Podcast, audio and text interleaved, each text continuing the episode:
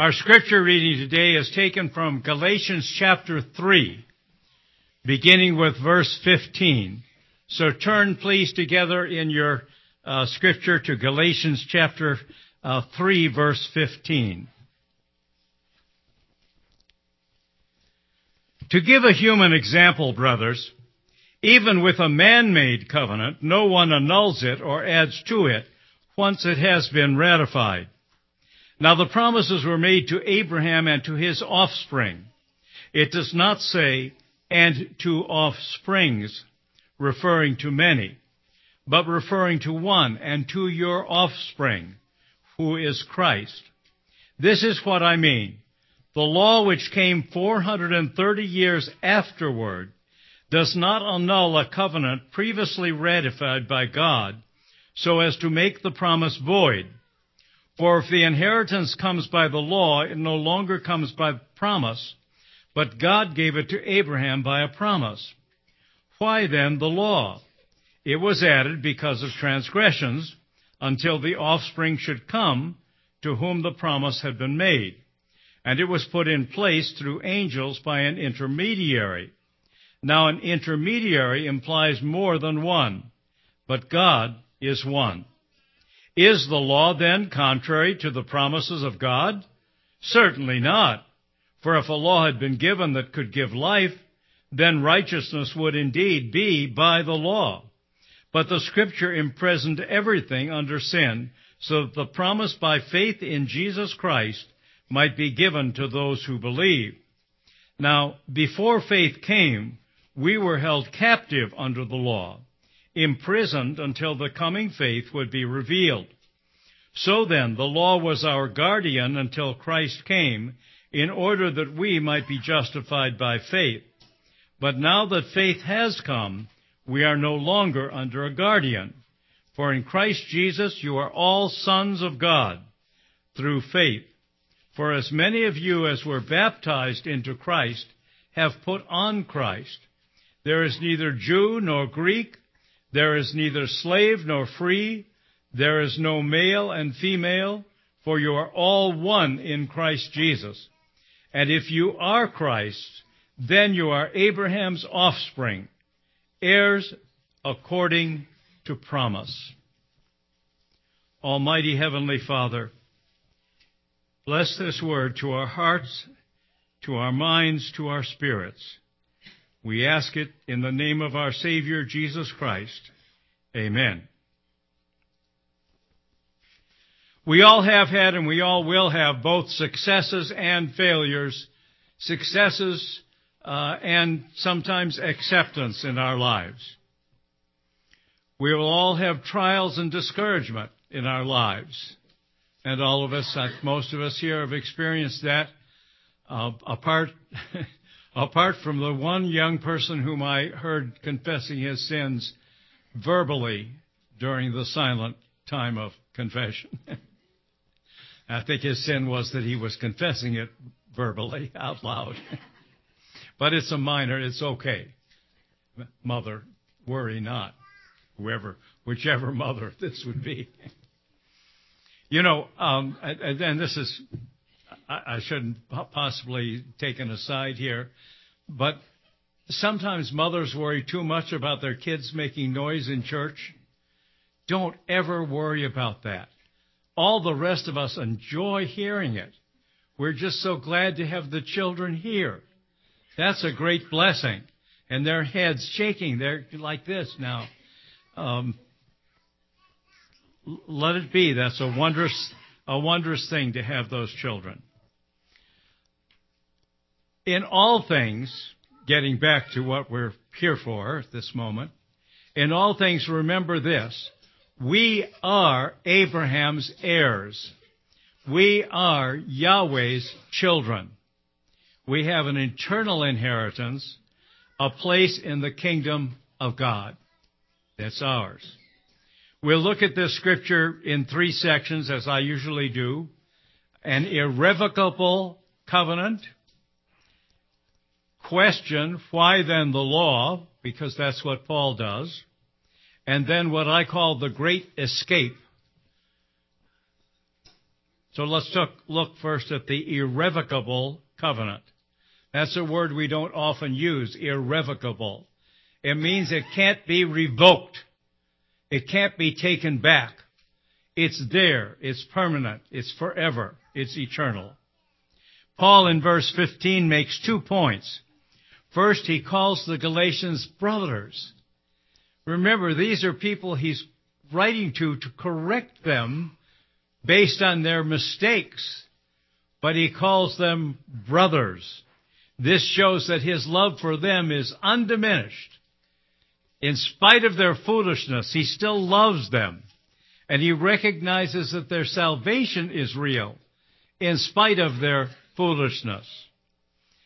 Paul's main point then comes the covenant with Abraham is irrevocable. It cannot be revoked. It cannot be changed. First, he says even man-made covenants are not annulled later. Now he's talking about covenants such as the will that a man makes so that when he dies, the things that he owns will go to his loved ones and help provide and care for them. So that's the kind of covenant he's talking about here. The promise is to Abraham, and it's from God, and it will not change. But it is also a promise to Abraham's offspring, singular, and that is Christ. And that is Christ. And you know, I cannot help stopping and saying that we are the body of Christ. So a promise to Christ is a promise to us. Praise God. Praise God. We might ask then, what is a covenant? Get this and get this clearly. A covenant is one person's promise. Well, we could say three persons' promise as long as we're talking about God in three persons, but it's a promise from one. It's not like a contract. A, a contract, you know, I might say, um, Bob, will you build me a garage? And if you build me a garage, then I will pay you uh, $2,300.72. Probably not enough for building a garage. But then later I might say, Bob, I saw that garage that you built for Paige. I don't want you to build me a garage anymore. Now, I have no idea if Bob could or could not build a garage uh, or whether I would or would not break the contract because of a garage that he had built that wasn't all that good. But I know that God has made a covenant through Abraham that is irrevocable, that is a wonderful covenant, and I want that covenant, and I want to be part of that. And praise God, we are part of that as we are in Christ. So it's a one person promise, not a two party uh, contract. It's Yahweh's promise for Abraham's singular offspring. One, he makes that point that the offspring is singular and that it is Christ. Well, someone might object, you know, seed or offspring, and the word in the Hebrew is seed, uh, can be either singular or plural, which is true. It can be either one. But we need to interpret Scripture with Scripture. Consider Genesis chapter 3 verse 15. I will put enmity between you and the woman, and between your offspring and her offspring.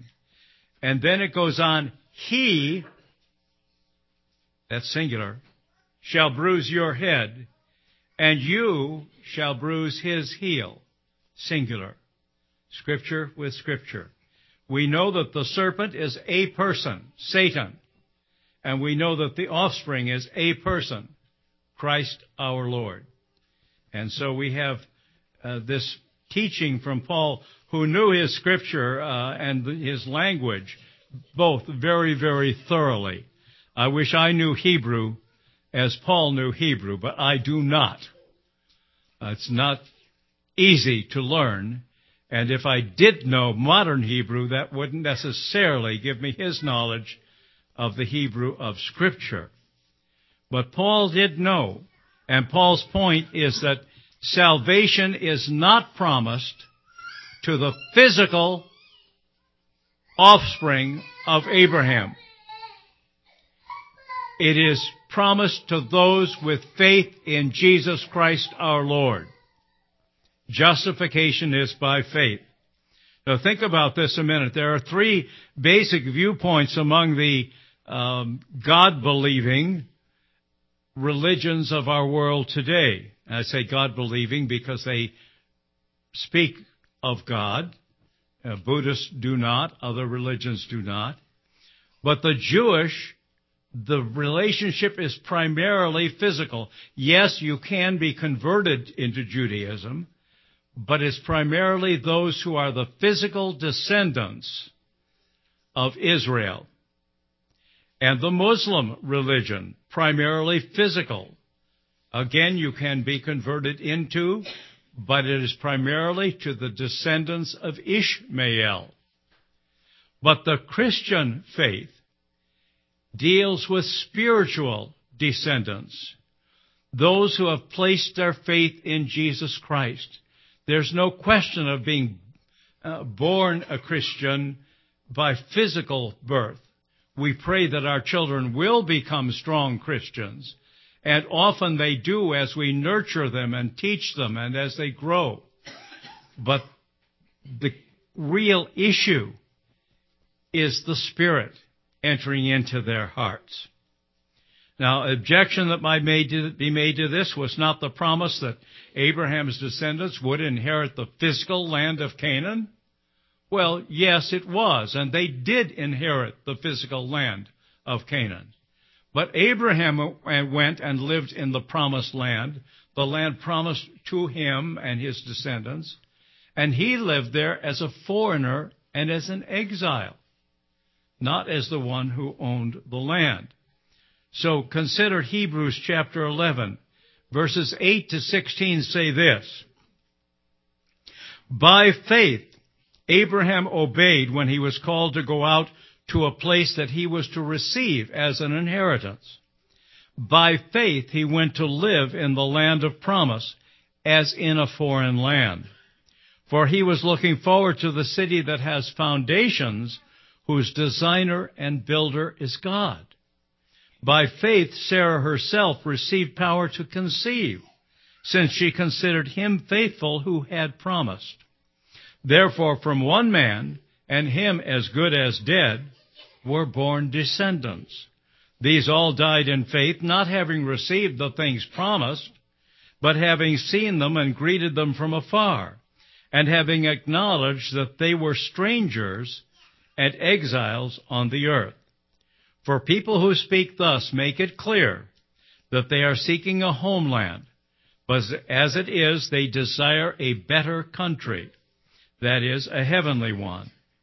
Therefore, God is not ashamed to be called their God. Think of that last statement. God is not ashamed to be called my God. I look at myself and I think, why not? He ought to be ashamed. I mean, I'm not telling him to be ashamed. but wondrous reality that he is not ashamed to be our God.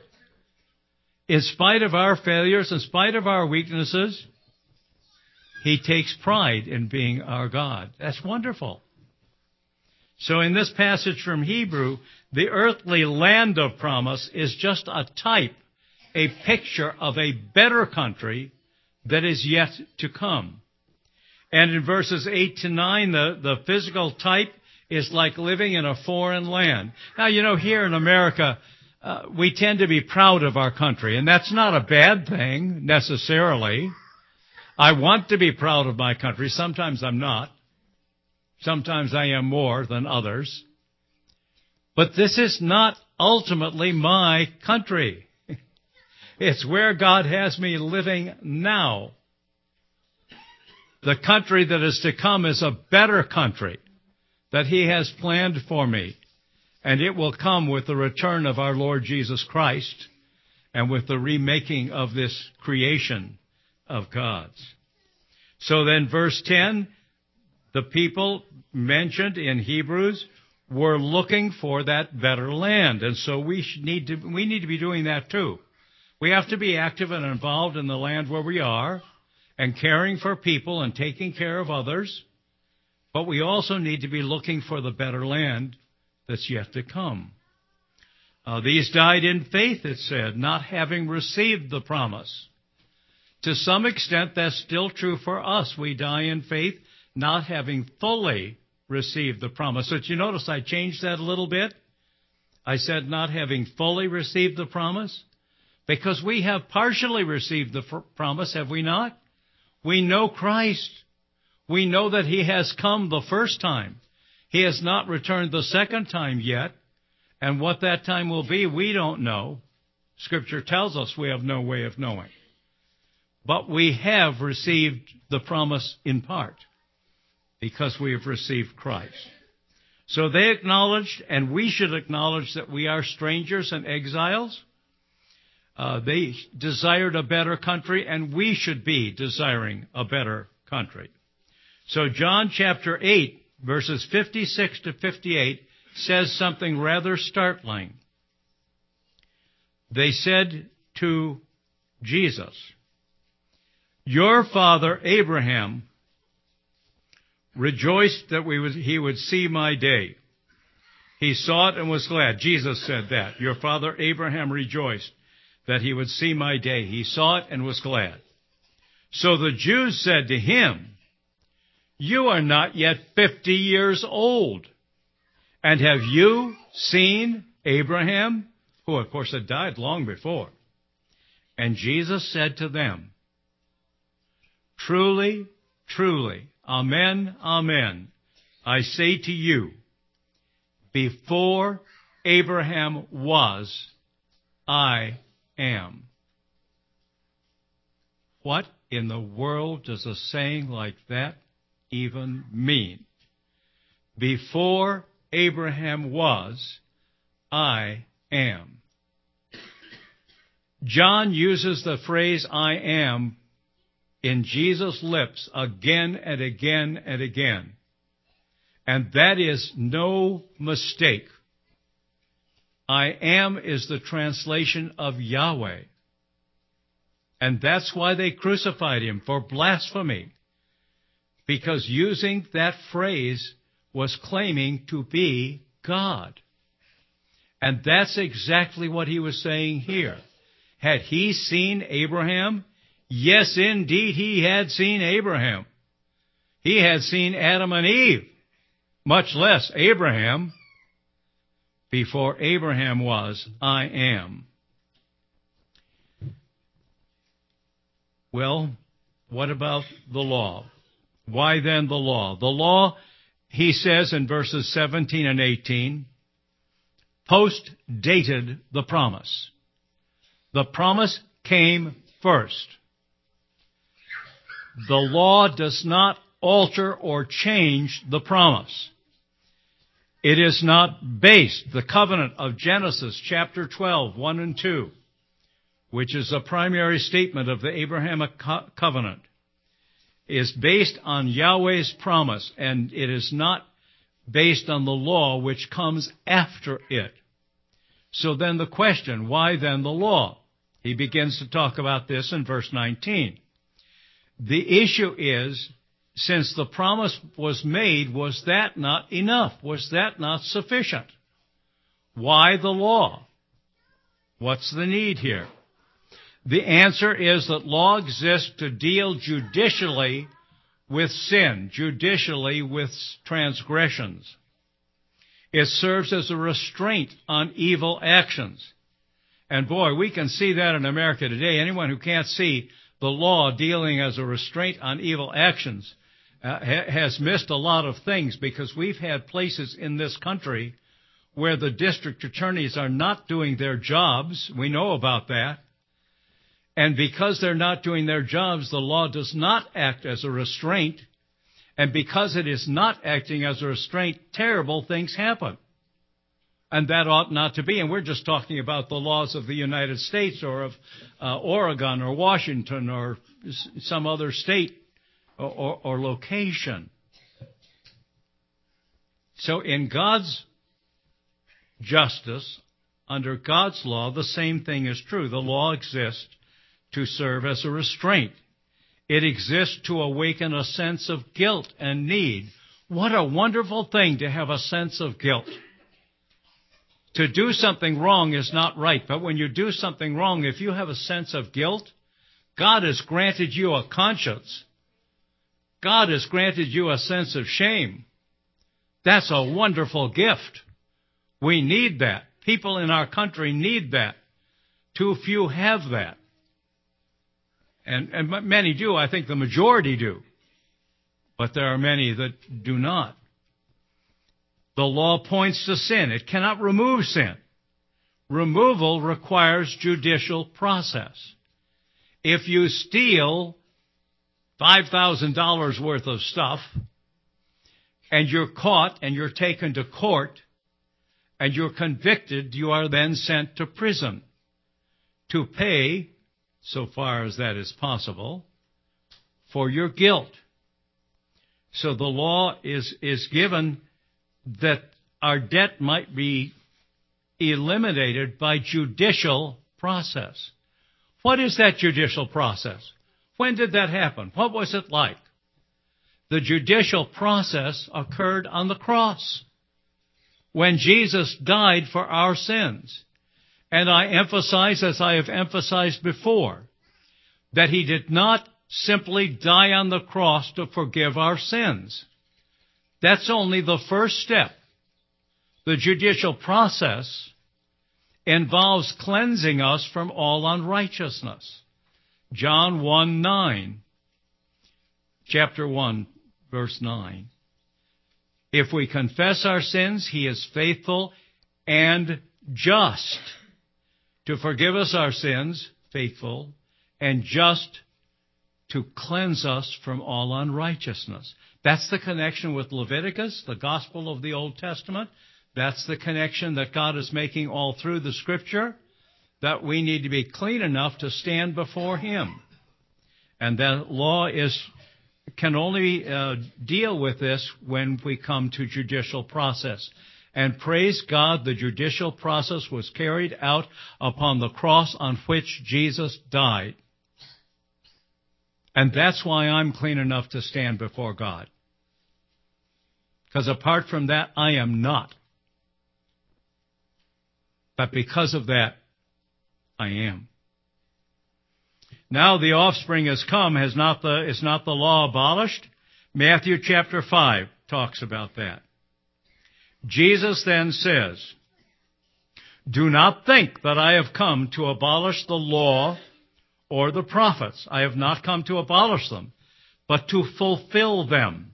For truly I say to you, until heaven and earth pass away, not an iota, not a dot will pass from the law until all is accomplished. Therefore, whoever relaxes one of the least of these commandments and teaches others to do the same will be called least in the kingdom of heaven. For I tell you, Unless your righteousness exceeds that of the scribes and the Pharisees, you will never enter the kingdom of heaven. Uh oh. Jesus just said, unless my righteousness exceeds that of the scribes and the Pharisees. But it does. How does it exceed the scribes and the Pharisees? Because of Jesus' death to pay for my sin and cleanse me from all unrighteousness. You see what's happening here? That's so important. That's so important.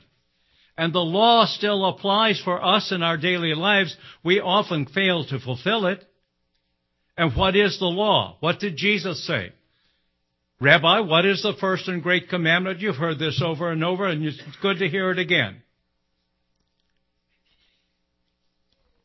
The first and great commandment is thou shalt love the Lord thy God with all thy heart and all thy soul and all thy mind. And a second is like it. Thou shalt love thy neighbor as thyself.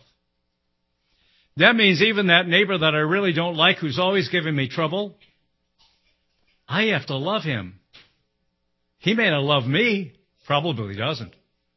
I mean, I have some pretty good neighbors, so I'm not talking about my neighbors. But you, I could have a neighbor that didn't love me, for sure, and you all could too, and I don't know if you do or do not. But you've got to love him or her. And what does it mean to love somebody? I'll tell you, I'll tell you a kind of a funny story. We had a new student come to school, beginning of second semester, and she was having physical problems. And because of that, she was out of school quite a bit and then back in school and found herself very sleepy in class and so forth. And at one point I called her up and I talked to her. And I said, you know, I love you. But this is a hard thing to say. I know you're having physical problems. And I know they haven't gone away and the doctors don't know what to do, but somehow you're going to have to just live through them and manage to perform and to do things in spite of them. You know, in life, that's sometimes the way that we have things that come. I've got a granddaughter who has continual migraine. I mean, continual. Sometimes worse, sometimes not as bad. And she went home and she told her father it was kind of creepy. Do you know why she told her father it was kind of creepy? Because I said, I love you. and she'd just come from a public school where to say I love you was a whole different ballgame. To love somebody is to care enough about them to do things for them. 1 Corinthians 13 is the only definition of love in writing that I know of anywhere in all of the world's philosophy. Love is patient and kind. Love does not, you know, harbor grudges. That's not the right wording at that point. I can't recite it all. But you know the passage. It's used at weddings all the time. But it's not about weddings. It's about your life and mine, our daily lives. When it says love your neighbor as yourself, care for him, do things for him, help him any way you can, or her, as the case may be. This we're called, this we're called to do. So the law has its purpose and it has its place, and it will not pass away. And Jesus spoke of these two laws, and he said, "Of these two, on these two laws hang all the law and the prophets." All the law and the prophets. I don't even have the right page here, but you get the idea. And it's all all there in those two. If you fulfill those two, you'll fulfill everything. The offspring, however, has come. And he said on the cross, It is finished. But it's not all finished yet. He has yet to return. And he'll say, It is finished again. Well, why did he say it was finished on the cross if it wasn't really finished? Because he had finished the judicial process so that we could be cleansed of all unrighteousness and come to God through Christ. And that is finished. Is our time on this earth, is the existence of this earth, is the new creation finished? No. That's what we mean when we talk about the second coming. That's about what we mean when we talk about what the scripture says uh, in terms of the recreation of, of all things. So law is not contrary to and it does not replace the promise. It is there to help lead us to the promise the great escape. And I could call it something other than that, but the great escape because we're escaping from the law, we're escaping from imprisonment to sin, we're escaping unto Jesus Christ our Lord and Savior. Verses 22 to 25, there are three parallel statements. Verse 22, the reality. Law imprisoned all who were guilty of sin. The purpose? to bring the promise to all who would believe and come to Christ in faith. Verse 23. It speaks of the reality we were all captive to the law. We were all held prisoner by the law. Purpose? To keep us until faith released us. You might think of Peter when he was in prison and the angel came he, had, he was chained to soldiers, two soldiers who were sleeping beside him. And when the time came, he was released and he went out. Well, that's a picture of what has happened to us in Christ because we have been released. Verse 24. The reality, law was given as a guardian to teach all mankind about sin and the reality of sin. Anyone who says, I'm not a sinner, is either a liar or gravely mistaken. We need to know of our sin. And the purpose in that is that we might know that we can be justified by faith because we can never sufficiently pay for our sin. Something has to happen outside of ourselves. And it has upon the cross. And by faith, we are justified.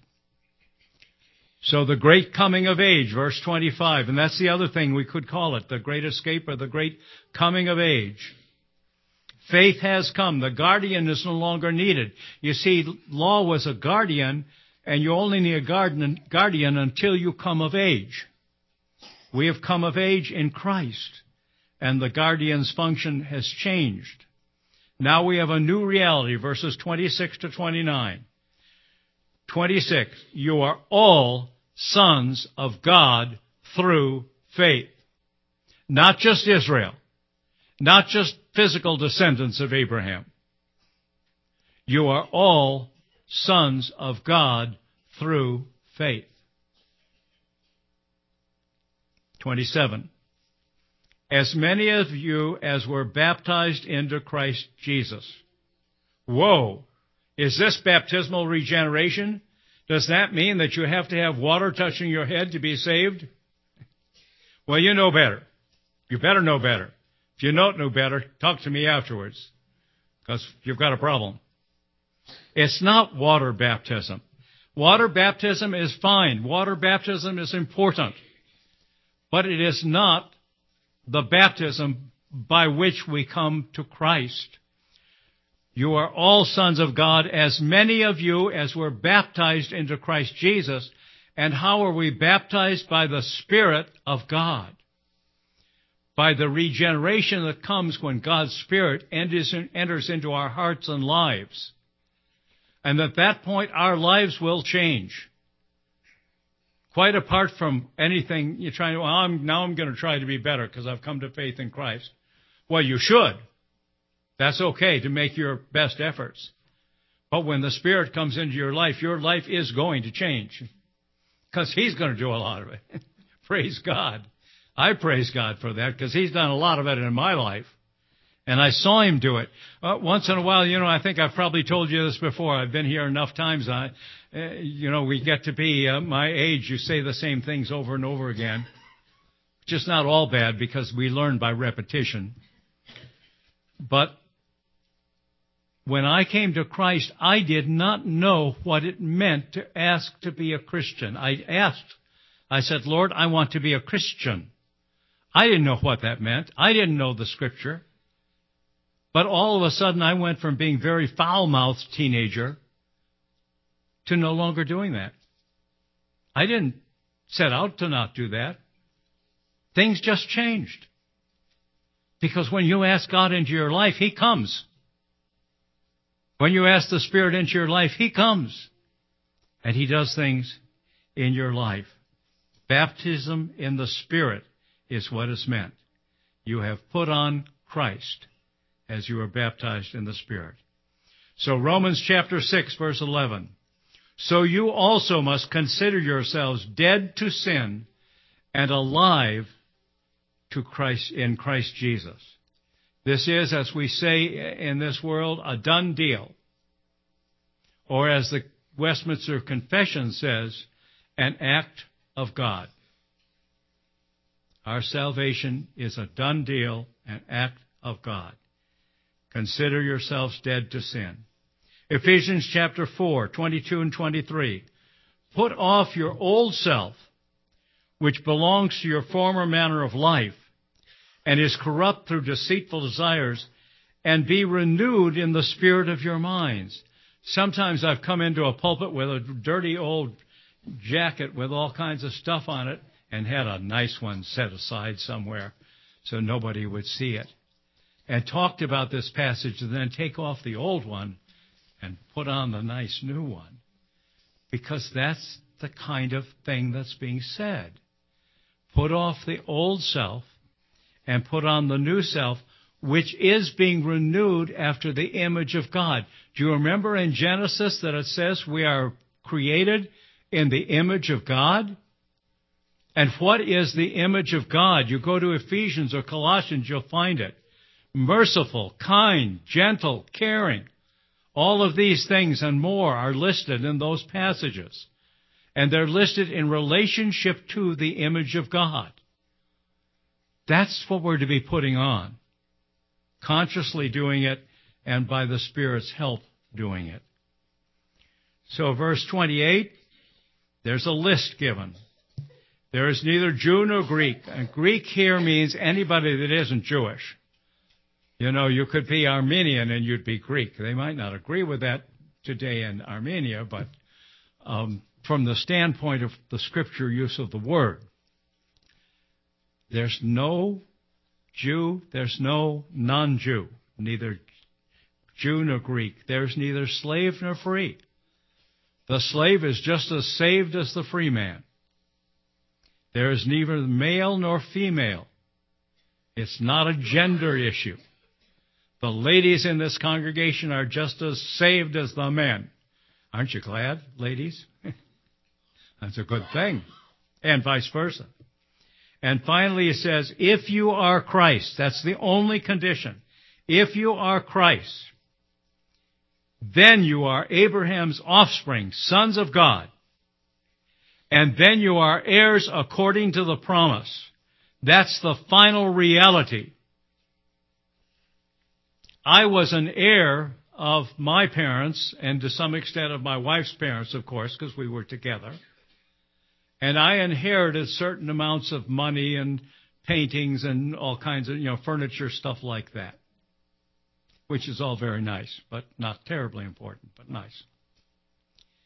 But I am an heir of the promise of God that there will be a better creation, a better land, a better place, that this is coming. And that I'm part of it because I am a son of God. And I'm not just the heir of Kenneth Dupee, my father, or Daddy Warner, as we called him. My mother's, my wife's, my mother's, my wife's, she's the mother of my children, uh, my wife's uh, father. But I'm an heir of God. So remember these things. First, you are Abraham's heirs. Salvation is by promise and not by law. It's a done deal, an act of God. The law exists to show us our guilt and need, but to lead us to Christ and to give us a means of thanksgiving because we still follow the law in obedience to Christ and thanksgiving to all He's done for us. Not because it gets anything for us, but because we love Him and want to obey Him. And you know, if you're a father, and I speak as a father now, but mothers, you can have the same idea. If you're a father, if your son obeys simply because he wants to please you, that's a wonderful thing. Better than if he obeys just because it's the right thing to do. And he should do that too. But the law exists now so that we can obey because we love God and we are his sons and the promise is yet to come. Let's pray. Almighty Heavenly Father, I praise you, Father. I praise you for all that you have done for us, for the wonderful gifts, the wonderful love that you have just poured out upon us. And I praise you, Father, that by your grace we are Abraham's heirs, joint heirs with Christ and his brothers and sisters. Be with us and help us to live as those who are his brothers and sisters and part of his body. In Christ's name, amen.